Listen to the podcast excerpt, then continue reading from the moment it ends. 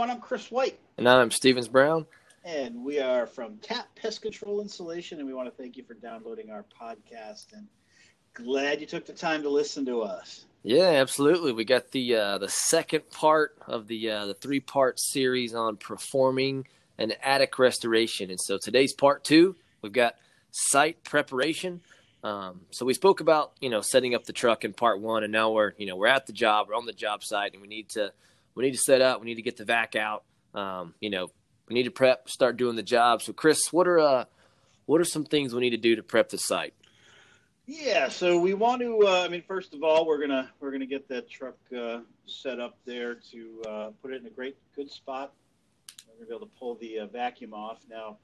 Unlike a little bit of the uh, the blowing machine, when we're blowing a job, we, we want to make sure that truck is up close because that, that machine's right in the back of the truck. But of course, in this case, the uh, vacuum's got to come out of that truck. So yeah, gives you um, gives you a little more room to work with and play with. Yeah, so you don't have to necessarily park in someone's driveway. You could park down, break, bring some stuff up, but um, you know it's always good to try to get as close as you can so you have access to all your tools. But uh, you do have that flexibility, so uh, the next thing you're, we're going to do, we're going to, you know, we're going to pull the hoses out of that truck. We're going to take a look at the best route to where we're going to go ahead and run those hoses in that in that uh, house. So we're going to look, and this is going to work for both the uh, the vacuum hose and our blower hose because we're probably going to take the same route. Yep. So we're going to, you know, we're going to tarp off the floors. We're going to make sure we're not damaging anything, and uh, you know, make sure we're finding the, the, the easiest way up into that attic, whether it's pull downstairs or the scuttle hole.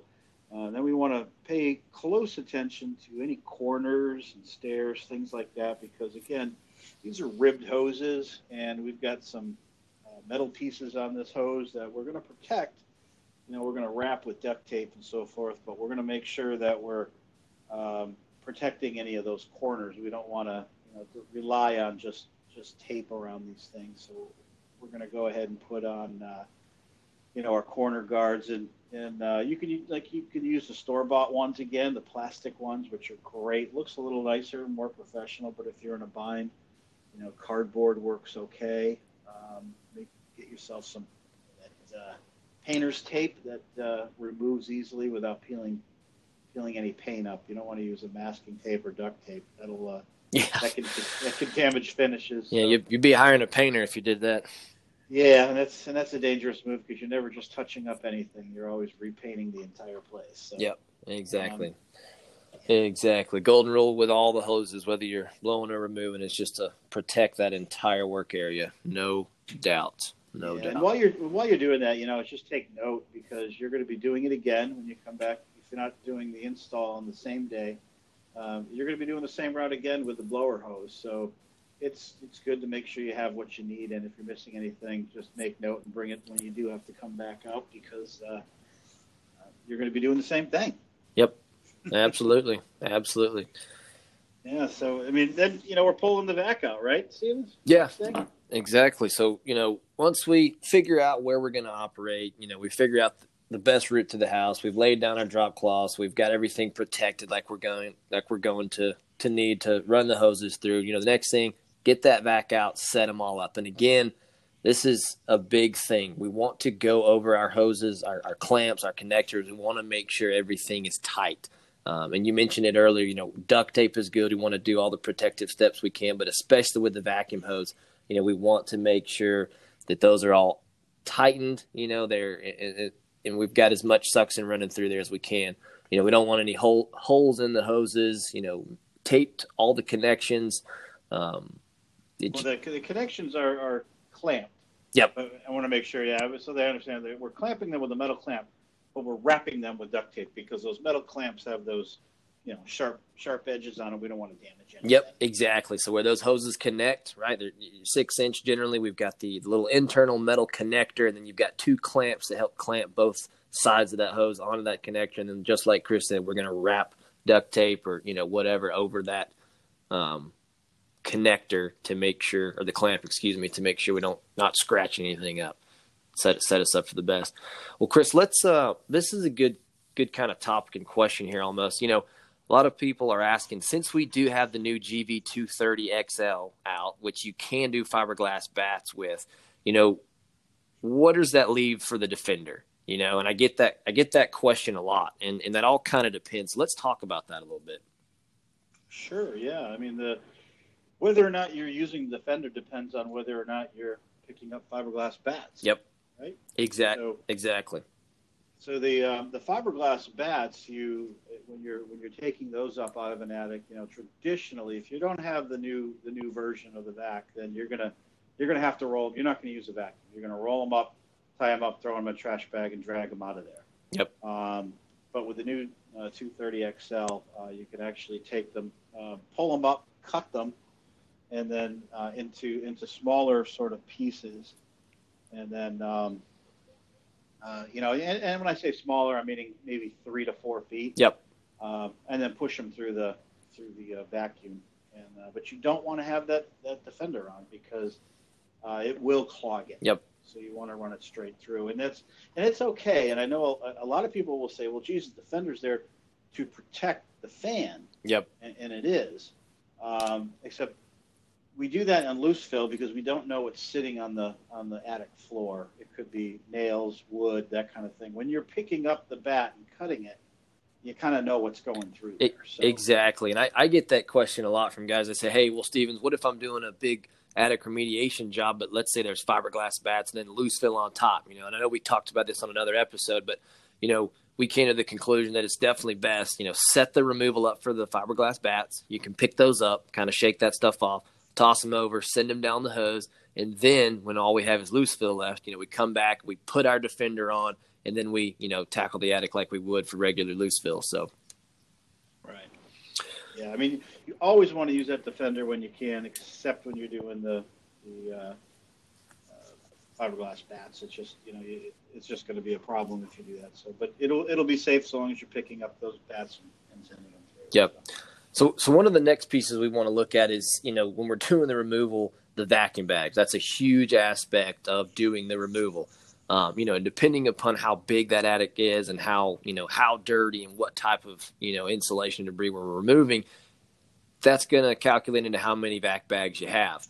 Now, I would like to say there's a lot of people out there um, that may not realize, you know, you, you do not want to put that vacuum bag right on the end of that vacuum right? You've got a, a powerful motor on there that needs clean air to breathe. So we recommend keeping that vacuum bag off the, you know, the the exit piece of that vac that vacuum or the outlet for about 10 feet, you know, so you can cut a section of, of hose that's going to work for you. Um, and we want that going straight into our trailer or the back of our pickup or, or whatever you have, you know, set up for that operations for that day or, or even a potential dumpster like like we talked about. Yeah, I mean you want to have it right there because you know you'll learn once when you fill up a bag and you have it sitting on the on the uh, driveway and then you have to move it onto a trailer that it does not move. Yes. it fits a lot of material in those bags and it's very heavy when you when it's yep. filled. So you just want to put it where it needs to be so that you can haul it out of there. And um, so you, you want to bring it right off there. You know, I've seen it's funny, you know, I just recently, and, and Stevens, I think I sent it to you on an email. I, I won't say who it was, but there was a manufacturer who actually posted something that showed the vac uh, bag right off the, the machine. And I, you know, I laughed. I, I sent it to you and said, well, you know, I can't believe they would do yeah. this. Um, this was, a, it was a competitor, but it was, uh, you know, it's like, geez, that's just not what you do. Yeah. And, um, but that's, you know, that's why you know, we have the experience to kind of go through this and say, look, you know, here's here's a good tip for you. Don't do yep. that. I can remember, you know, one of my first removal jobs. We actually, uh, you know, we we had kind of wrapped up the job and we had like five vacuum bags and we we we neglected to bring another truck and a utility trailer with us even to go to the dump. We just left it on the lawn there. We'll say, oh, we'll be back first thing in the morning to get it and man, that stuff had soaked up some dew overnight and was so heavy. We we couldn't even roll it on the trailer. it was terrible. that's the last time we did that, no doubt. Yeah, yeah. So that's so make sure we're doing that, and then you want to make sure you know, obviously, when you go go up into the attic, you got to have your PPE ready yep. to go. Um, you're going to be sucking up a lot of this stuff, and unfortunately, it is being sucked up, so there's not as much dust going on, but you still want to.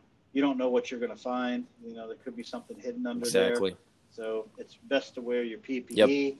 Make sure you have communication devices, right? Because uh, you know you don't have the remote like you do you know, with the vacuum, the vacuum goes on, it's on, and it's it's uh, it's doing its job. So you've got to have some communication to call down and say, okay, I'm all done, or you know, I need a break, shut it down, yep. whatever that is. That's, uh, that's yep. And, and, I'd also like to add, you know, whatever you know, whoever's outside, you know, checking the vacuum and looking at the hoses, you know, make sure you're doing that job. Just because you're not the one up in the attic on the end of that removal hose, you know, you are still responsible for checking out that vacuum, making sure it's running smooth. You know, being proactive so you can switch to a new vacuum bag, you know, checking on your guy up in the attic, you know, you, there's a lot you can still be active with while you're outside, you know, looking over those machines and that hose.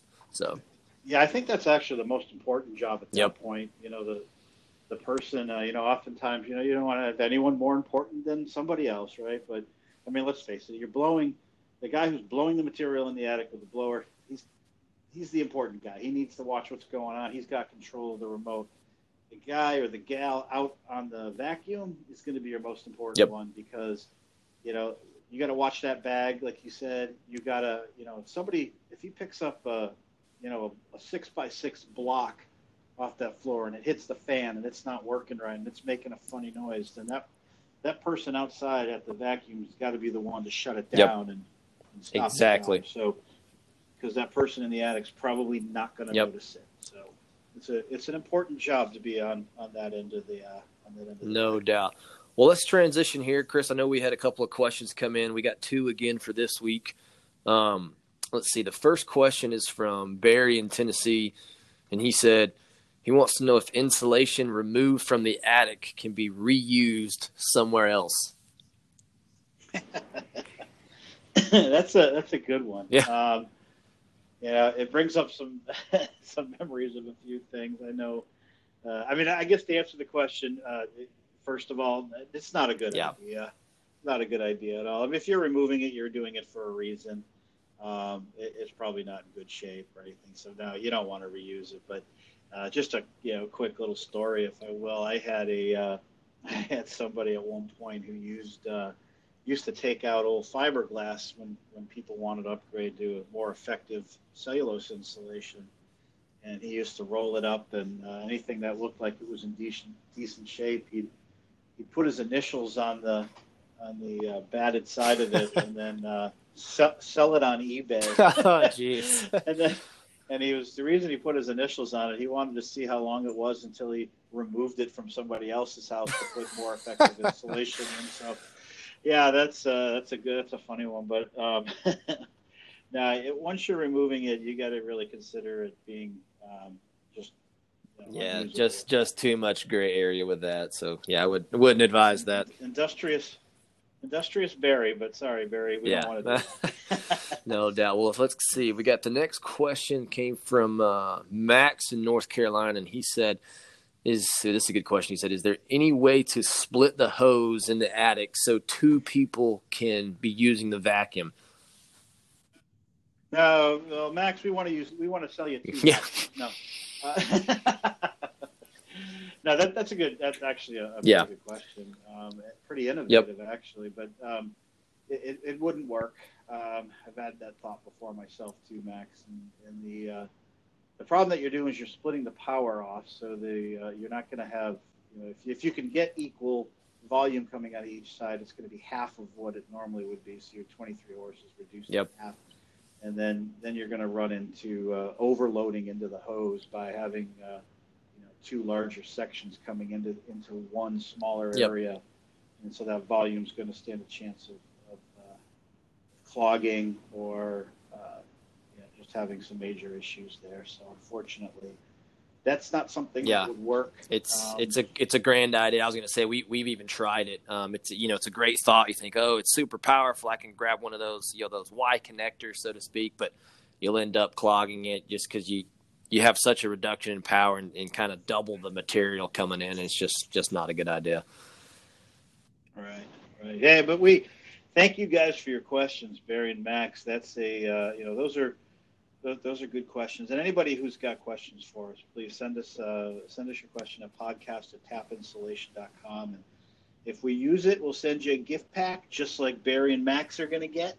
Uh, we'll include uh, a whole bunch of good stuff, right? hats and carabiners and just a whole bunch of stuff. So send send those our way. Now we're gonna move. Uh, let's move into the next part of our show, and I get to say it. Heard in the field.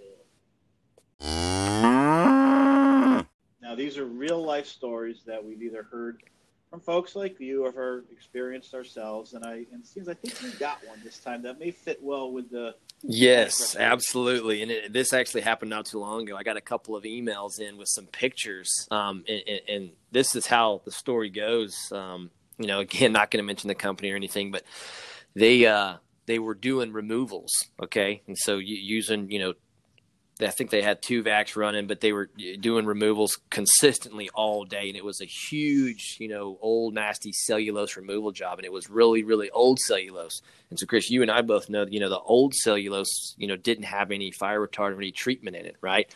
And so, what happened is they, you know, they were removing dust on all day long, and you know how hot, you know, that vacuum blade can get. Well, some of that stuff you know, they didn't take any breaks or eh, check out the fan blade housing. Well, some of that really, really old cellulose got so hot, started to smolder. And well, some of those, you know, reclaim vacuum bags that they had on the on the truck after they shut down for the day actually caught on fire and started to burn down. And so they sent me some photos and their entire removal truck. So vacuum bags burnt, the old cellulose burnt, even burnt a lot of the sheet metal off the side of the truck. You know, the, the machines were destroyed, but there in the back, basically unharmed, stood the tap bags. we, we, were like, oh, we are so sorry for that. You know, but at the same time, thanks for that awesome marketing photo. So, cheese. Well, I, I, tell you what, too. That's that's the reason uh, uh, they introduced fire retardant to yep. the product. You know that, you know that that instance, and we do know, uh, you know that story. And we, we've looked into it, but yeah, it was insulation that was put in prior to uh, about the 1960s, prior to when uh, cellulose yep. was treated, and so therefore it is it can become a fire hazard in that in that instance. And yeah, like you said, as it happened, the, the created the heat, caused the smolder, and then eventually caused it to flame up. And when nobody uh, was there, it uh, it just led to catch everything on fire. And that's uh, you know that's unfortunate.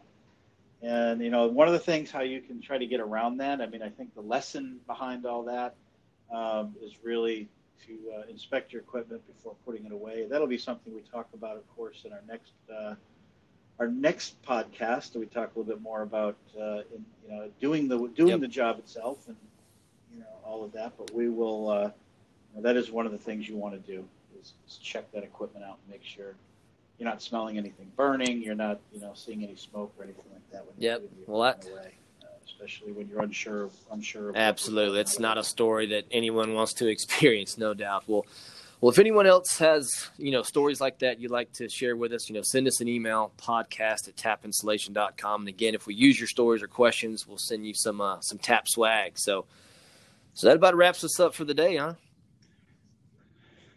Yeah, that one should do it. It was a shorter one this time around, but uh, you know, hey, setting up for a vacuum is, is pretty quick yep. Uh, as well as should be. And we, uh, you know, that's that's it for now. The show's over, and uh, we'll see you next time for our part three. Until then, yep. See you, folks. Well. We'll look forward for you joining us on the next one, and remember, keep those feet on the joist.